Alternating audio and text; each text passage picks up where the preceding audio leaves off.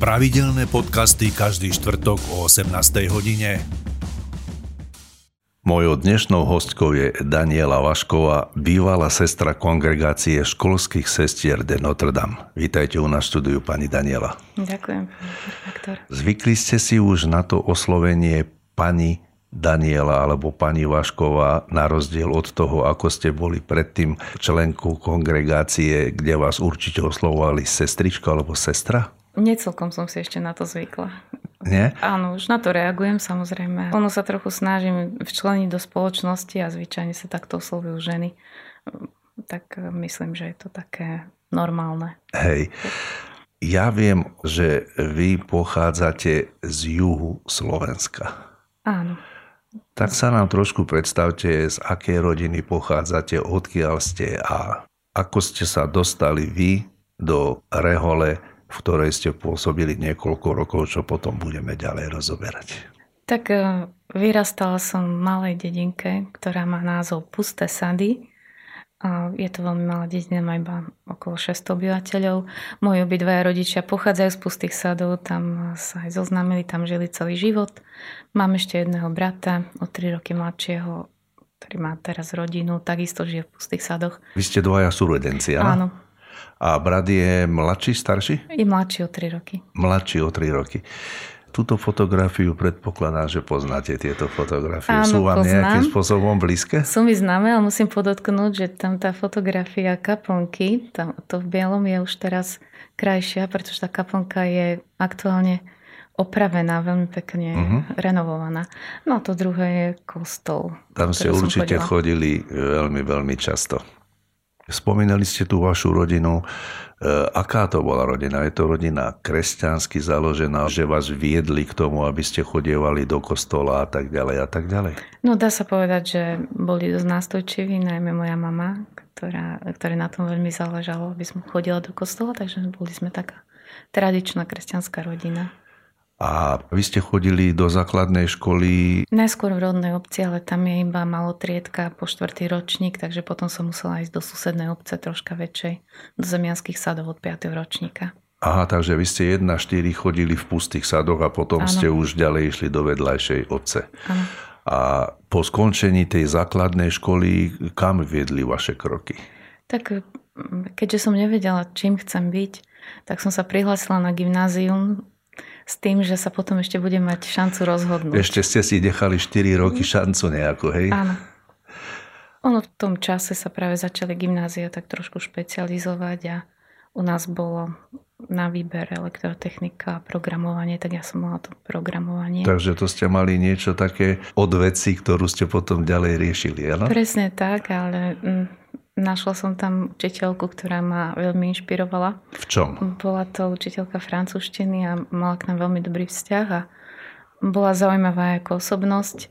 Jej mladé roky boli také, že prežila ich v Lučnici, veľa cestovala po svete, vedela uh-huh. krásne spievať, uh-huh, uh-huh. zrejme aj tancovať, ale z toho sme veľa nevideli. Áno. A venovala sa nám, častokrát nám rozprávala všelijaké veci z histórie, z mytológie, bolo to pre mňa fascinujúce. A mal som francúzštinu veľmi rada. Keď som videla, že tam možno študovať buď nemčinu alebo francúzštinu, tak jednoznačne som chcela študovať francúzštinu. A to bolo v ktorom období, keď ste študovali gymnázium? Boli to v roku 1985 až 9. To znamená, že to bol ešte totalitný režim Áno. a už bola taká možnosť študovať e, takéto zahraničné jazyky, špeciálne francúzštinu, lebo niektoré školy boli, samozrejme ruštinu sme mali povinnú, Áno. ale niektoré školy mali angličtinu, maximálne nemčinu a francúzština bola skôr taká špecifická. Či nie u vás? Neviem, možno to bolo práve silou osobnosti tej učiteľky, že si to predela presadiť. Aha. A, ale študovala sa tam francúzština. A toto je tá pani učiteľka, ktorá vás tak nejakým spôsobom fascinovala Áno, tá a motivovala? Tá v popredí, to je. A ona aj nejakým spôsobom cestovala po svete, alebo bola len taká sčítaná a to vás fascinovalo? Ehm, bola ščítaná, ona mala vyštudovanú latinčinu a francúzštinu, to bol uh-huh. jej predmet, jej predmety aprobácia. A tým, že veľa cestovala po svete, pretože spievala a tancovala v Lučnici. A Lučnica mala vtedy ešte ako také reprezentácia aj tej socialistickej vlasti, tak mala dosť možností takých všelijakých ciest do zahraničia vystúpení. Takže svet videla, poznala. Áno. Keď ste sa dostali do finále stredoškolského štúdia, tuto ste nám poslali vašu maturitnú fotografiu. Hej? Ako na tieto obdobia spomínate? Tak bolo to také dosť turbulentné obdobie, pretože som sa mala rozhodnúť, čo ďalej so svojím životom. Bolo to v priebehu práve tohto štvrtého ročníka, keď e, som vlastne zažila takú svoju vnútornú konverziu. Ja som totiž na gymnáziu aj tak pôsobila. Myslím, že mnohí spolužiaci si na to pamätajú. Dokonca som mala takú spätnú väzbu z niektorých pomaturitných stretnutí, že som tam bola taká aktívna ateistka. No ako jediná som sa tam prihlásila do krúžku, ktorý... Ateistického? Áno, ateistického, ale bol zrušený, pretože som bola iba jedna, tak sa nemohol konať. Tak práve v tomto období som zažila vplyvom toho, že som chodila do spevokolu miestnej teda miestnej cirkvi u nás v kostole, tak e, som cítila, že, že nie som taká autentická, nie som pravdivá voči tomu, čo, čo vlastne robím na vonok a ako to prežívam vo vnútri. A čo ste vo vnútri prežívali a čo v navonok pôsobilo? Navonok to pôsobilo tak, že som e, veriaca, že chodím do kostola, spievam, som aktívna členka cirkvi a na druhej strane som cítila, že že to nie je celkom ono, pretože asi tomu neveríme. Ja som mala veľké pochybnosti o tom. Ale neverili ste čomu? Neverila som tej celkovo, viere? Že, alebo... Áno, neverila som celkovo Bohu, cirkvi a tak sa mi to videlo také ako, neviem, veľmi cudzie pre mňa, alebo také, že som sa s tým nevedela vnútorne stotožniť, alebo Ach. že som bola iba, neviem, uh-huh. možno k tomu vedená výchovova, nemala som dosť odvahy. Nemali ste to vnútorné presvedčenie ešte? Áno, nemala som vôbec to presvedčenie a robila som to len kvôli tomu, som nechcela mať doma problémy. Uh-huh. Takže väčšinou tak toto bolo. No a potom, kde nastal nejaký zlom? Potom to, bolo to práve v roku 1988, pamätám si 11.11. 11. sa to stalo a mal som taký zaujímavý zážitok, tak možno by sa dal nazvať, ja neviem, mystický, duchovný, neviem ťažko povedať, ale o tej chvíle som mm, mala také vnútorné presvedčenie, že, že som milovaná Bohom a že je to vlastne úžasný svet, ktorý sa predo mnou otvára. A čo to bol za zážitok? No, ťažko sa to definuje, ale som to prežila niečo také ako vnútorný prerod. Hm, v jednej takej chvíli sa to vo mne zlomilo a niečo sa, niečo sa vo mne otočilo. Som rozmýšľala nad tým, že vlastne aký to má zmysel a k čomu vedie celý tento môj život a vôbec aký zmysel má život. Uh-huh. Vychádzalo mi to, že veľký zmysel to nemá, ale potom som ako si pocitila, že je tu predsa niečo, čo ako drží tento svet pohromade to ako niečo medzi nebom a zemou, také Asi niečo? Ta, alebo niečo tak? v takom zmysle, áno, mm-hmm. niečo duchovné. Ano. Niečo, čo sa nedá priamo pomenovať a e, tak som, ako si sa mi spojili všetky tie moje otázky, dostali takú odpoveď, že Boh je láska. Toto bola taká moja odpoveď na to všetko. A tu ste začínali teda nejakým spôsobom uvažovať, že akým smerom by ste sa mali potom v gymnáziálnom štúdiu uberať, alebo to bola len taký vnútorný prerod pochopenia toho, toho duchovna? Skôr to druhé, to bolo len to, taký začiatok, to bol prvý krok, ale potom, keďže mám takú snahu byť v živote dôsledná, tak som sa snažila do dôsledku premyslieť svoj život a svoje ďalšie pôsobenie – Začala som študovať e, literatúru teologickú počas toho gymnáziálneho štúdia. Uh-huh. A tak som si postupne začala ako si tak formulovať názory na, na svet. A vytvárať si nejaký vy, názor. Vytvárať hej? si nejaký názor. Začala som rozmýšľať nad tým, že aké vlastne poslanie cirkvy a to ma, tá ma naozaj fascinovala, najmä svojim dosahom svojou históriou a svojim vplyvom, tak som nadbudla také, taký obdiv a presvedčenie, že, že je to vlastne taká úžasná inštitúcia, že určite má pravdu. Aj v takomto zmysle som to mhm. nejako... To, to bol taký ten, takéto prvotné poznanie toho mladého tínedžera, ktorý ano. sa nejakým spôsobom E, začal e, zaujímať hĺbšie o to vlastne, čo to tá církev je. Áno, ak to správne ano. chápem. Áno, presne tak. To boli také prvé kroky ako poznávania sveta alebo formovania si vlastného svetonázoru. Uh-huh. Kedy prišlo to vaše to rozhodnutie alebo predstava, že už chcete vstúpiť do radu reholného? Áno, bolo to niekedy okolo maturity, keď som zvažovala čo ďalej. Potom ešte aj som si podala prihlášku na vysokú školu, aj ma prijali. Ale mm, tak som rozmýšľala nad tým, že mňa predsa len viac zaujímajú tieto vnútorné veci, duchovné a videlo sa mi to fascinujúce a ako také zároveň elegantné riešenie môjho života. To bolo v Seredi.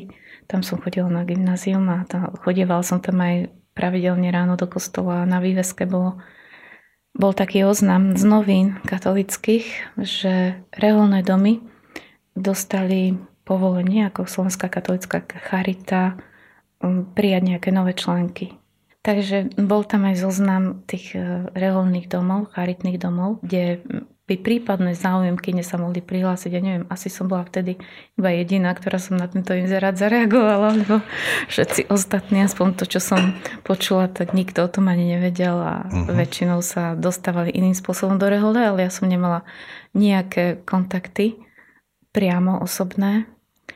Tak som tam napísala, vybrala som si reholu podľa mena, pretože bolo také francúzske už tá francúzština z toho gymnáziálneho štúdia vás zaujímala. Áno, určite. Tak som si myslela, že určite budem mať nejaké korene vo Francúzsku, tak som si to tak predstavovala.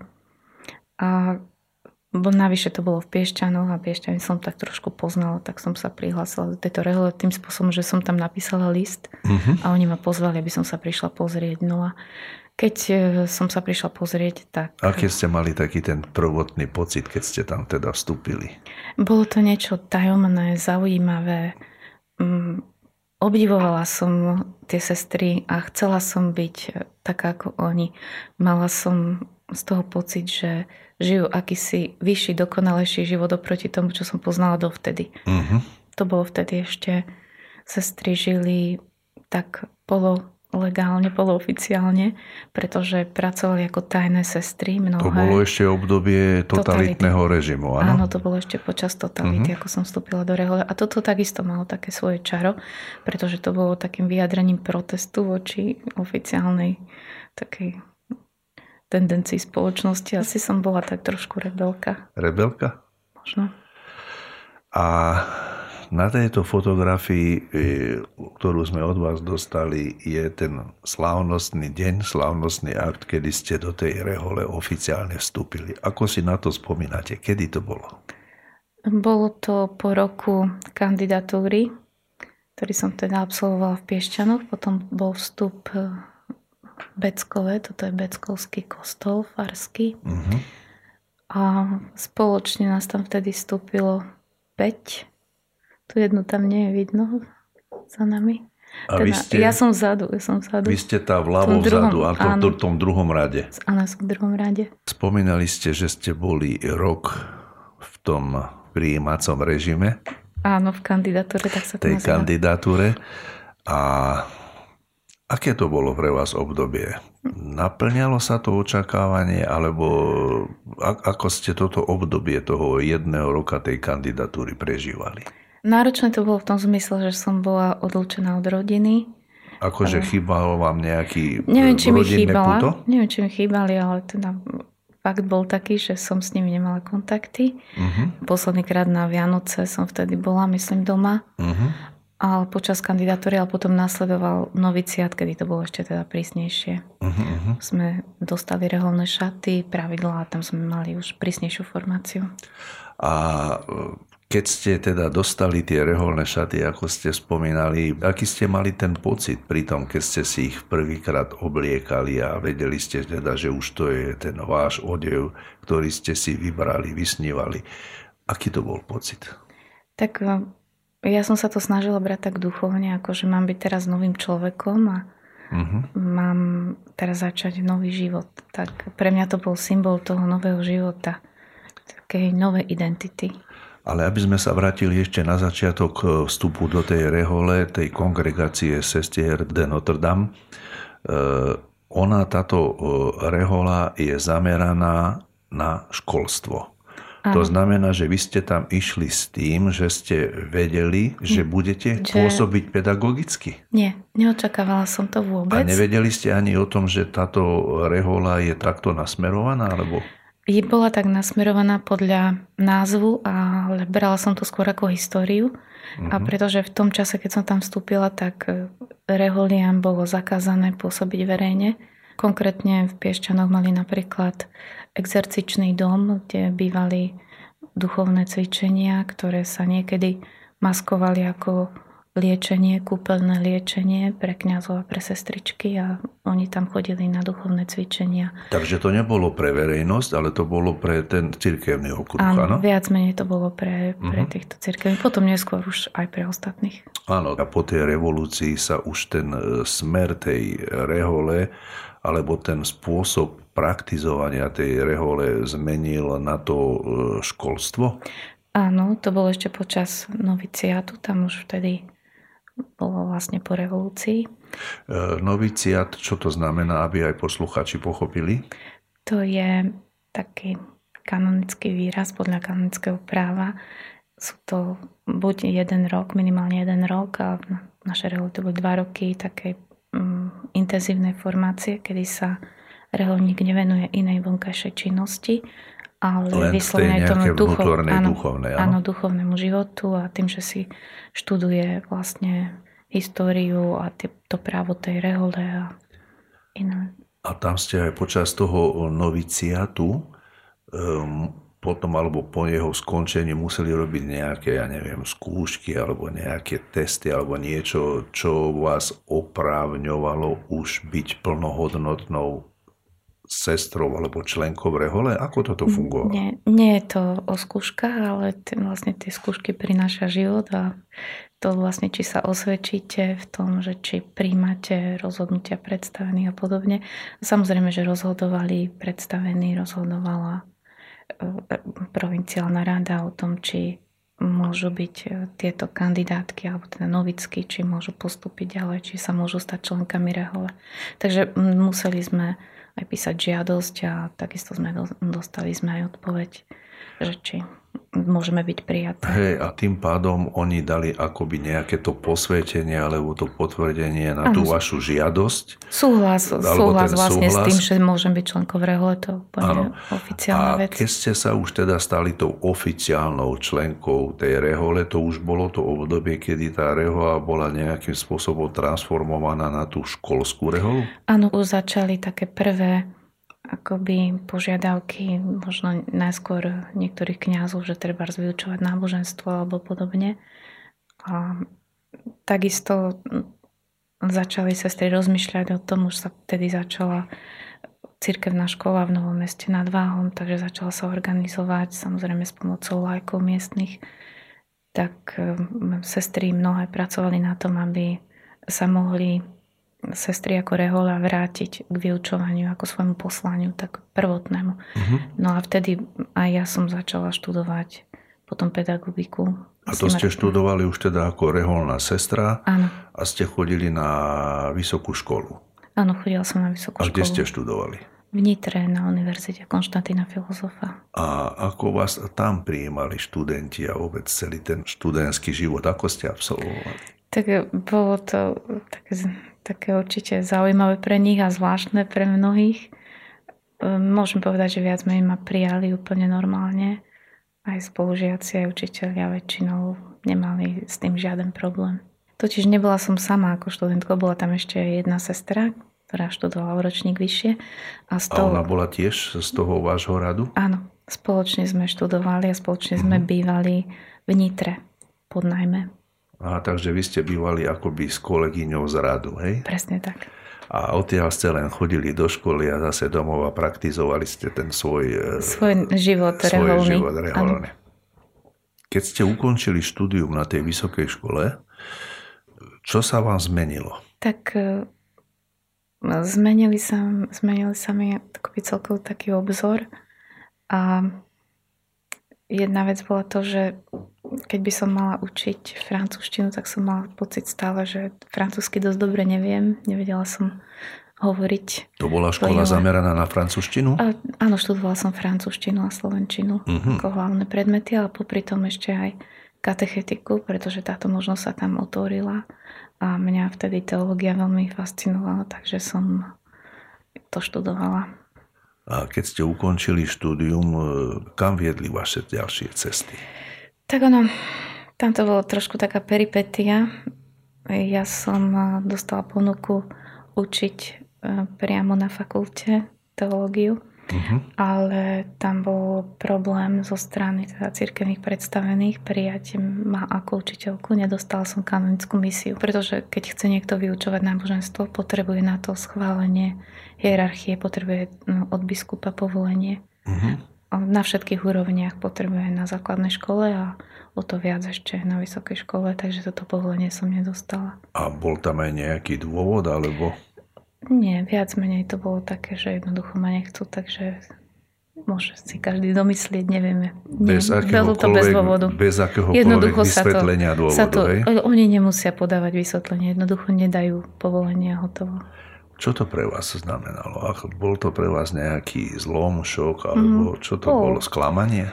Áno, bola som sklamaná a cítila som sa bezmocná. No a potom sa musel troška zmeniť aj môj život. Vtedy som... Uh, nemala som potom vlastne čo robiť, lebo už na našej škole so mnou nerátali. Myslím, naša na škola, škole, to, to, to je... myslím Nové mesto nad Váhom, cirkevnú školu, ktorú viedla, zriadovala kongregácia školských sestier do Notre Dame. Áno. No a tak som potom učila jeden rok náboženstvo v Lužiankach pri Nitre. Na základnej škole? Na základnej škole. A ešte to bolo, to bol iba čiastočný úvezok, tak som chodila pomáhať sestrám do Trnavy na biskupstvo. Tak ak to správne chápem, tam ste nejakým spôsobom neúspeli, nedostali ste to, e, keď to tak povieme, požehnanie, povolenie ano. k tomu, aby ste tam mohli pôsobiť, tak ste sa vrátili naspäť do Piešťan nie, nevrátila som sa do Piešťan. Bývala som naďalej tak čiastočne v Nitre Aha. a chodila som, chodila som vyučovať do Lžianok, čo je veľmi blízko. Áno. A potom som dochádzala na, myslím, 3 alebo 4 dní v týždni som išla potom na výpomoc sestrám do Trnavy, takže som bola v komunite v Trnave. A ja o vás viem, že vy ste niekoľko rokov vyučovali na cirkevnom gymnáziu v Novom meste nad Váhom. Áno, ale tam som sa dostala až po ďalších ešte dvoch rokoch, kedy som dostala štipendium na štúdium v zahraničí. Aha, tak sa poďme vrátiť tam ešte. To znamená, aby sme to mali nejak chronologicky usporiadané počas toho pôsobenia v tých Lužiankách a v tej komunite v Trnave ste začali študovať?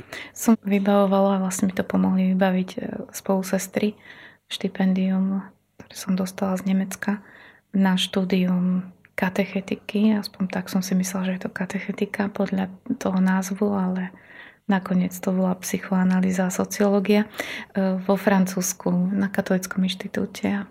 Fotografia, ktorú tu máte, nebola ešte celkom z toho odboru. Toto je z kurzu, mesačný kurz, ktorý som musela absolvovať pred vstupom alebo pred zapísaním sa na univerzitu. Mm-hmm.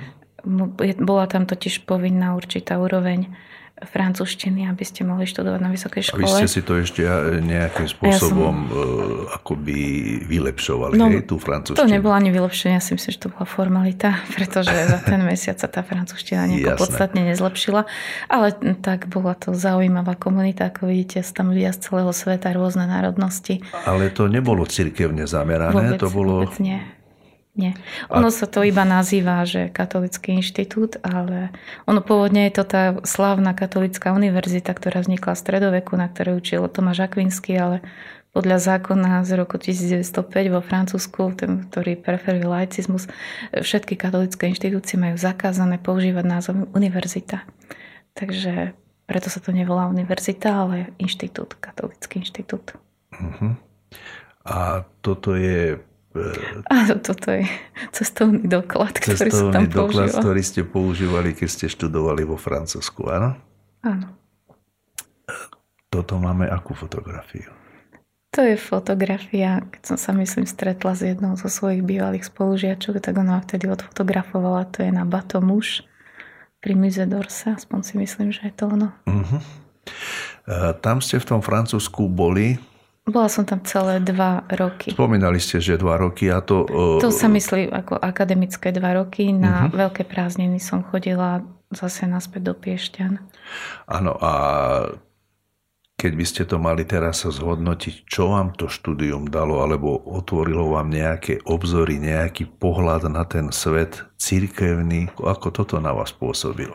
Tak určite to bolo aj formačné obdobie, že ma menilo aj znútra, aj mnohé postoje. Predovšetkým som videla mm, aj reholný život vo Francúzsku, pretože som bývala v reholnej komunite znovu. A bol iný ako ten náš? Áno, bol iný. A v čom bol iný? Eh, keď by sme sa na to pozreli iba čisto takým povrchným pohľadom, tak v tom, že napríklad sestry nenosili reholné oblečenie, ale to je veľmi povrchný pohľad a potom, čo som videla viac tak znútra, tak, eh, tak som si uvedomovala, že mnohé tie sestry boli naozaj veľké osobnosti, boli veľmi veľkodušné, mali veľký prehľad a prehľad taký všeobecný? Taký všeobecný prehľad a pochopenie pre človeka, mhm. ktoré uh-huh. sa mi videlo, že je na takej lepšej a vyššej úrovni, ako to bolo na Slovensku. Na Slovensku som sa stretla s takou väčšou obmedzenosťou, by som to tak nazvala. Obmedzenosťou v zmysle? V zmysle ako nemožnosti mať ten svoj pohľad, áno. Aha. Bolo to také... Stále to bolo také ordinované u nás? Neviem, možno, že aj tým, že sme taká malá krajina, neviem, malá krajina, malý obzor, neviem, ako to mám nazvať. E, čo ste tam získali, okrem teda týchto poznania nejakého rozdielu medzi reholami francúzskými a slovenskými, čo ste tam vy pre vás získali? Tak z praktického hľadiska určite e, lepšiu úroveň francúzštiny a to mi teda pomohlo potom v profesijnom živote, pretože som začala učiť na gymnáziu, kde som učila francúzštinu zo začiatku, tak predovšetkým tá francúzština sa zlepšila. To je toto gymnázium v Novom meste nad Váhom? Áno, to je škola v Novom meste nad Váhom. Je tam aj základná škola, gymnázium. Teraz majú ešte aj materskú školu, tak to taká spojená škola. Takže po skončení teda tých e, dvojro, toho dvojročného štúdia vaše kroky alebo cesta viedla do Nového mesta nad Váhom, áno? Áno, tam som bola potom zamestnaná 20 rokov. A to bola škola, ktorá bola zameraná církevne? Áno, je to zriadovateľom školy bola Rehoľa, aj teda stále je. Ktorej ste boli členkou? Áno. A to ste sa potom presťahovali z tej Nitry? Presťahovala som sa do Nového mesta nad Váhom. Tak ste aj priamo v Novom meste začali. Áno. Aj bývať, aj pracovať ako pedagogička, hej? Áno. Uh, vyučovali ste len francúzštinu, alebo? Vyučovala som aj slovenský jazyk, ktorý som vyštudovala uh-huh. a čiastočne aj náboženstvo som vyučovala z začiatku. A to ste začali na tej základnej škole alebo na gymnáziu? Učila som na oboch školách, ale väčšinu úvesku som mala vždy na gymnáziu. Uh-huh. Tí študenti, ktorí tam boli, samozrejme, to boli, predpokladám, študenti z církevného prostredia alebo z prostredia, kde sa praktizuje e, náboženstvo ako také, alebo boli tam aj, aj iní? Samozrejme, že iný, každý, kto sa prihlásil um, do cirkevnej školy a súhlasí teda s tým poriadkom cirkevnej školy, s tým jej zameraním, s tým, že sa tam uh-huh. vyučuje náboženstvo, že tam dve hodiny náboženstva, že tam bývajú sveté omše a um, formácia v tomto kresťanskom duchu, ak s tým súhlasia rodičia, tak uh, ktokoľvek sa môže zapísať do, do týchto škôl. Aj to tak vždy bolo.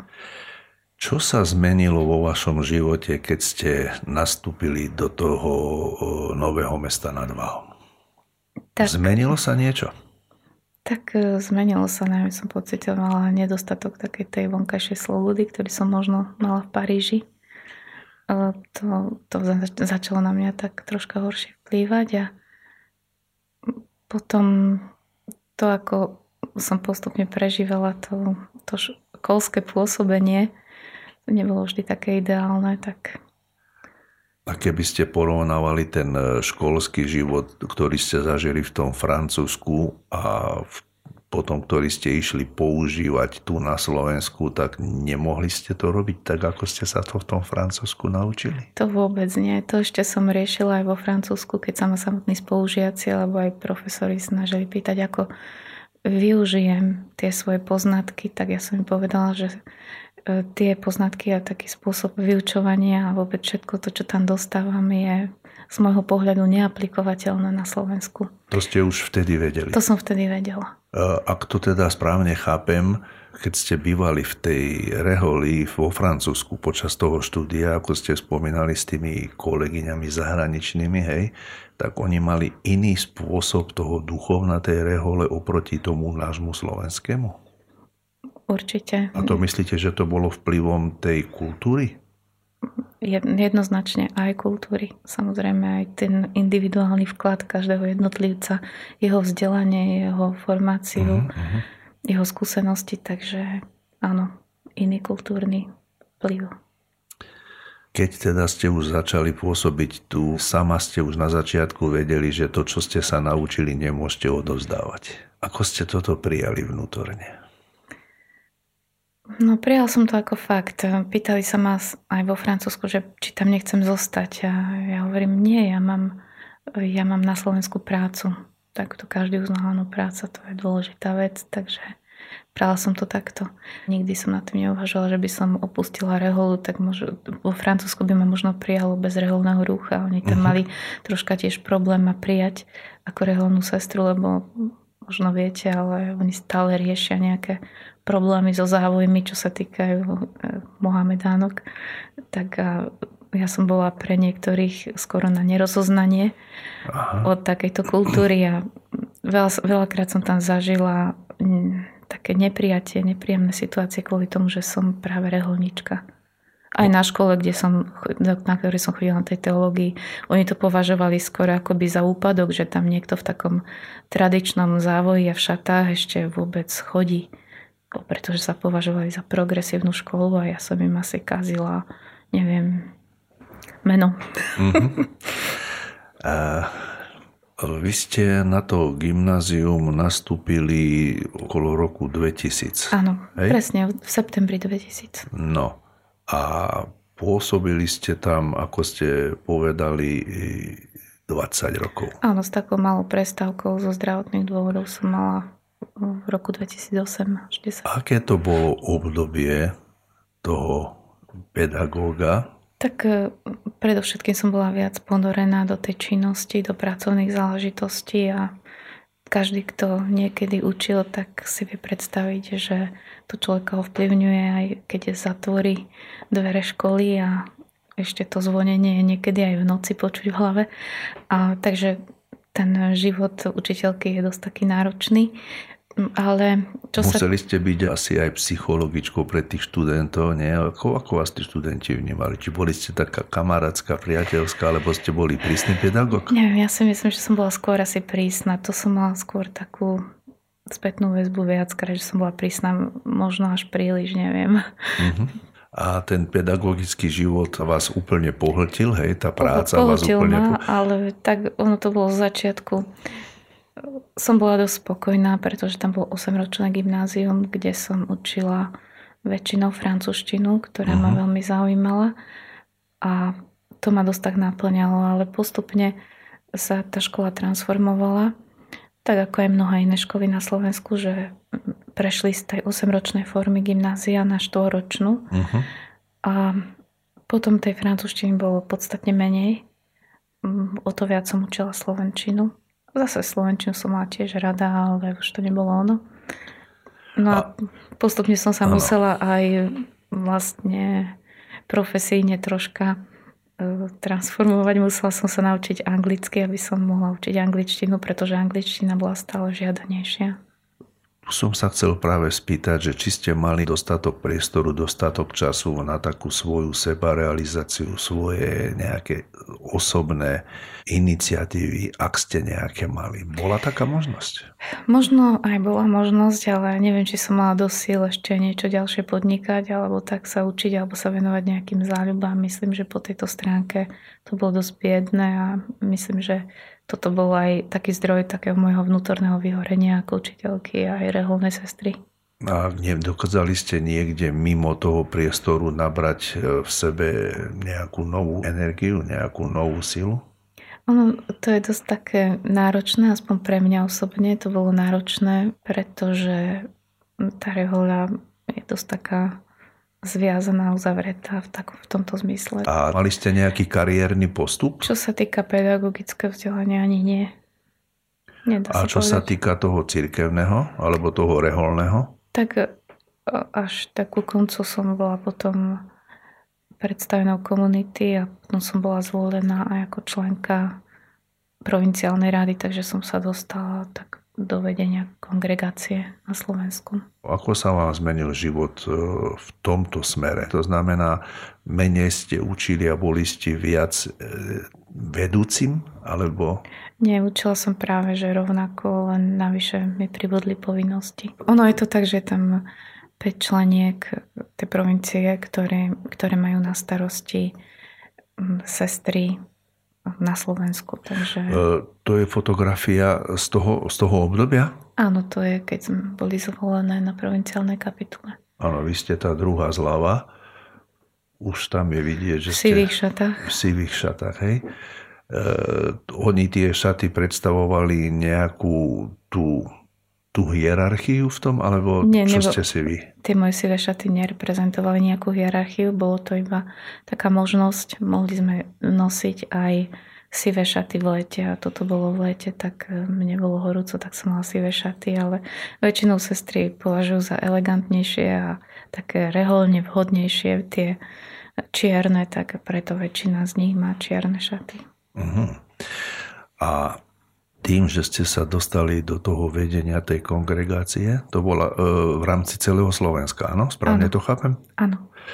Aj ste sa snažili nejak, keď to tak poviem, odvážne reformovať alebo meniť to, čo ste vy mali v hlave nejakým spôsobom už zakodované, alebo ste vedeli, že by ste chceli zmeniť, ale vám to nebolo umožnené. Mali ste aj nejakú snahu niečo zmeniť v tej reholi? Tak tá myšlienka tam bola a nepovedala by som rovno, že reformácia, ale určite aspoň zlepšiť niektoré podmienky tých sestier alebo zlepšiť ten prístup, to som sa snažila. Aké to mali byť podmienky?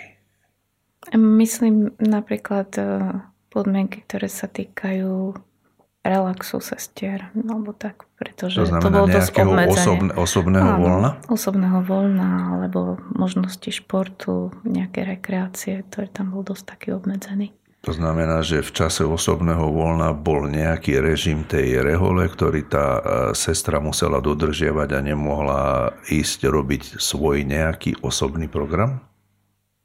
Tak ono je to všetko podľa pravidel, rehole, to sú vnútorné pravidla, s ktorými všetky teda... A tak zase na druhej strane ste tam s tým stupovali, takže, takže ste asi vedeli, do čoho idete. Áno, presne tak. Hej. Len ako niekedy má človek potrebu troška sa uvoľniť a podobne, takže tieto veci. A vám to nebolo nejakým spôsobom umožnené alebo dopriaté, hej? No, aspoň to nebolo dopriaté to, čo som videla ako negatívum a dúfam, že sa to možno zmení, uh-huh. že to nebolo zabezpečené ako niečo pravidelné, ako niečo normálne. Slovo sa to chápalo ako niečo výnimočné. Um, párkrát do roka možno, ale nie na nejakej dennej alebo týždennej báze, kde, kde by to malo skutočne význam a dosah aj pre toho človeka. Určite nie ako niečo pravidelné alebo na čo by ste mali nejaký nárok. Bolo to ako taká výnimočná nejaká odmena alebo Lebo napríklad viem o reholi sestier Satmárok, ktoré tu máme u nás v Trenčíne, tak oni, keď nám spomínali, oni prevádzkujú hospic tu v mhm. Trenčíne, že všetky sestry v tej komunite, ktoré pracujú na rôznych pozíciách, či už v nemocnici alebo kdekoľvek, tak všetky financie idú akoby do jednej kasy a potom sa z toho nejakým spôsobom e, vyberali peniaze na stravu, na nejaký základný chod niečoho a všetko ostatné išlo e, na prevádzku toho hospicu. Toto funguje veľmi podobne, všetko ide do spoločnej kasy a v prvom rade sa financujú tie diela, ktoré sú uh, ako prvoradé pre reholu, čiže výchova, vyučovanie, všetko ide uh-huh. do budov, ktoré sú teda majetkom rehole a uh, na tieto účely. Uh, koľko tých sestier je v tej vašej reholi plus minus v rámci Slovenska? O, plus minus je to okolo 70 ich teraz štatisticky sa to znížilo o polovicu oproti počtu, keď som vstúpila. Viac ako polovicu bolo 153, myslím, sestier, keď som vstupovala do Rehole. A má to aj nejaký dôvod? Tak e, Rehola starne a nie je veľa členie, ktoré vstupujú a tiež sú aj sestry, ktoré vystupujú. E, jednou z takých, ktoré vystúpili ste aj vy a vy ste vystúpili z tej pozície vrcholovej keď ste boli v tom čase na v tom vedení slovenskej kongregácie, čo vás konkrétne viedlo k tomu, že ste museli prijať také rozhodnutie, že ste zmenili svoj spôsob života?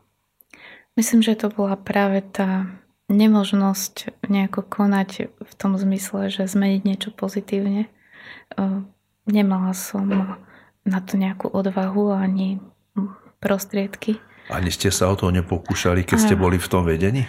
Ani som sa nejako veľmi nepokúšala, lebo som videla, že, že nemám podporu. A keď som videla, že to vlastne sa veľa nedá zmeniť a navyše ešte som skôr mala pocit, že mi samotné tie štruktúry viac ubližujú začala sa množiť eh, zdravotné problémy. A Ubližujú vám v zmysle ako nepodporovania tých vašich nejakých, keď to nazveme, novatorských myšlienok alebo spôsobov?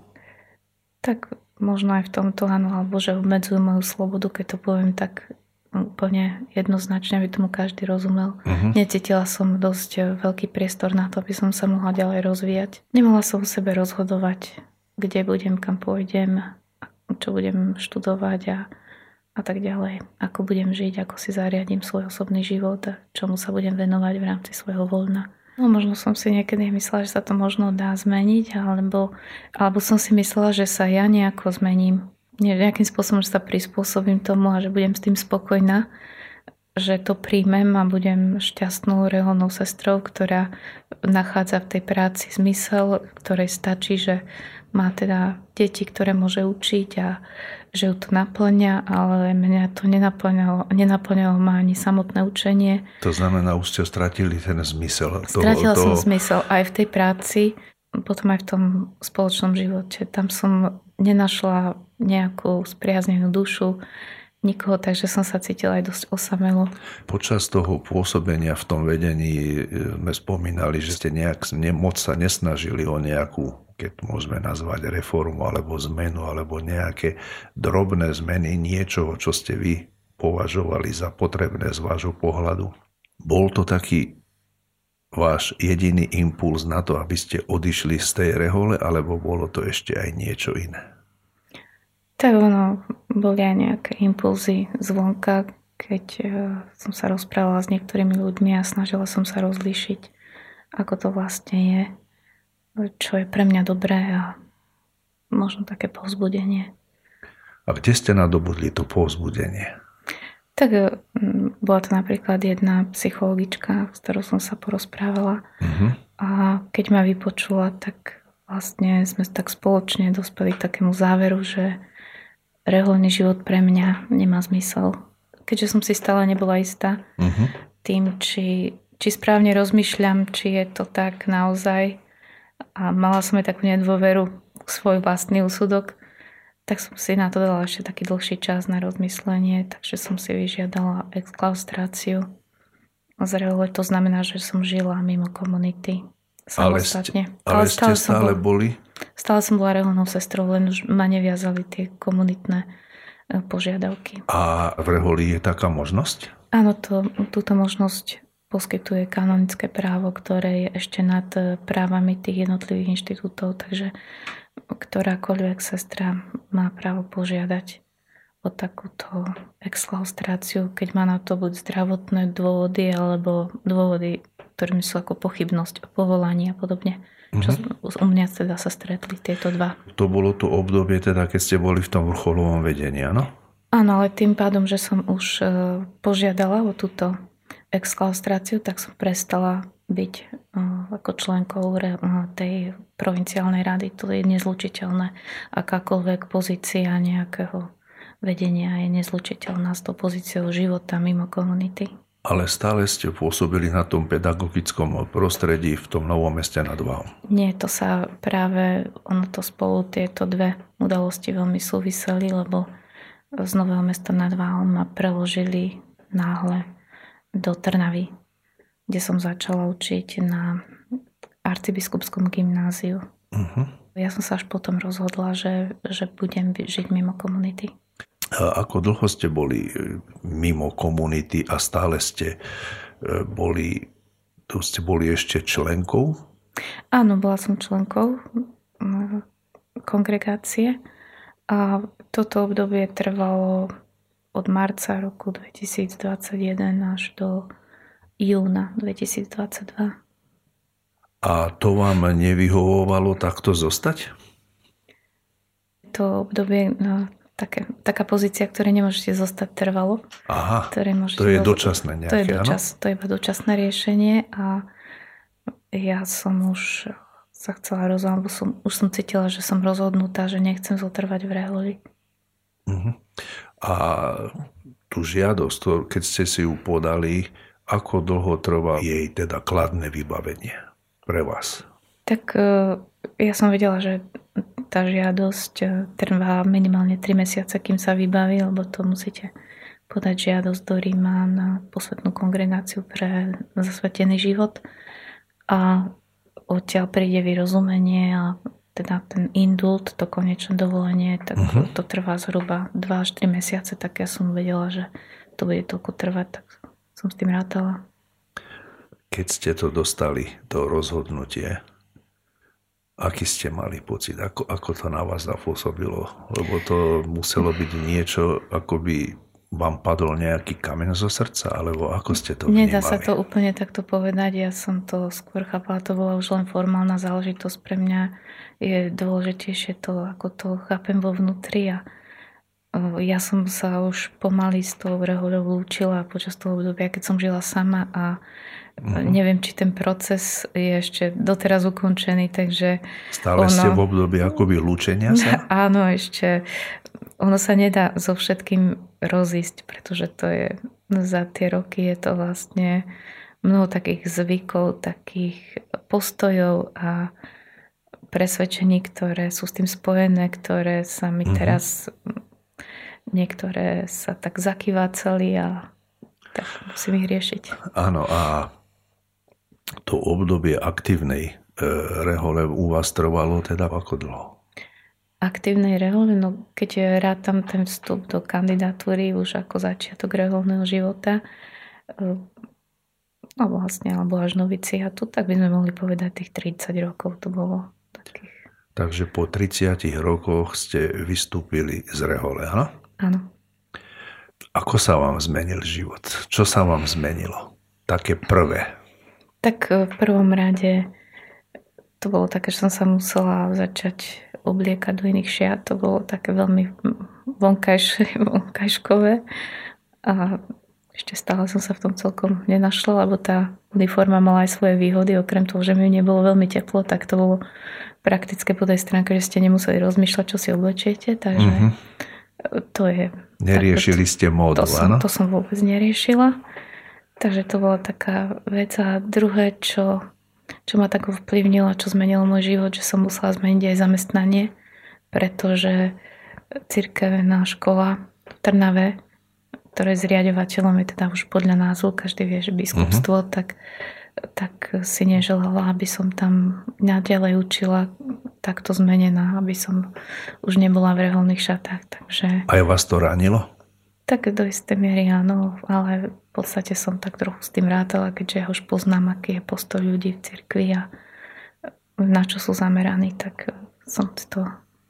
Vedela som si domyslieť, že sa to asi tak skončí. Hoci, uh-huh. hoci mi to teda zamiešalo karty, musela som si rýchlo nájsť nové zamestnanie a keďže som aj hneď potom videla, že je veľmi ťažko sa zamestnať na nejakej strednej škole a podobne. A keď... Takže ste z toho pedagogického prostredia úplne odišli, áno? Áno, tak som sa rozhodla, že asi to bude lepšie odísť celkovo zo školstva. Musím byť viac samostatná, musím prijať zodpovednosť za svoj život, ale to sú viac menej pozitívne veci. No, ale to ste chceli, nie? To som chcela, áno, takisto som chcela tú väčšiu možnosť tej slobody a tak ešte sa ju musím naučiť dobre používať a tak učím sa žiť.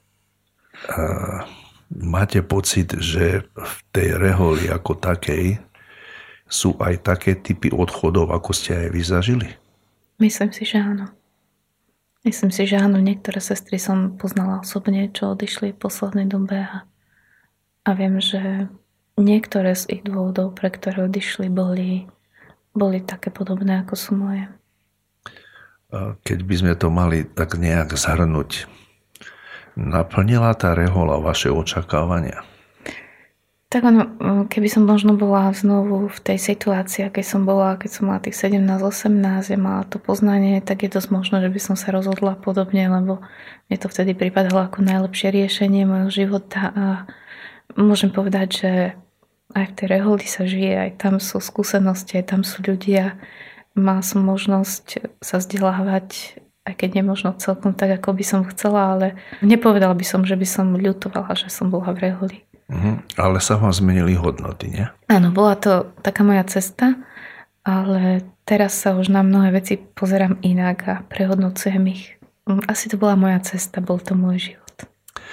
A čo myslíte, ako sa bude teraz uberať ten váš život, ktorý ste si teda nejakým spôsobom už zariadili po svojom, podľa toho svojho, tak toto chcem? Neviem, neviem vedieť do budúcnosti a povedať, ako by to vyzeralo, ale tak chcela by som žiť taký spokojný, naplnený život a tak neviem, uvidím. Možno vám to niekedy poviem. Tak ja vám prajem, aby sa vám všetko to, čo ste si vysnívali po odchode z tej rehole, aj uskutočnilo a naplnilo v tom vašom ďalšom živote a teším sa, ak teda budete chcieť niekedy prispovedať, či sa vám to všetko podarilo naplniť to, čo ste si vysnívali.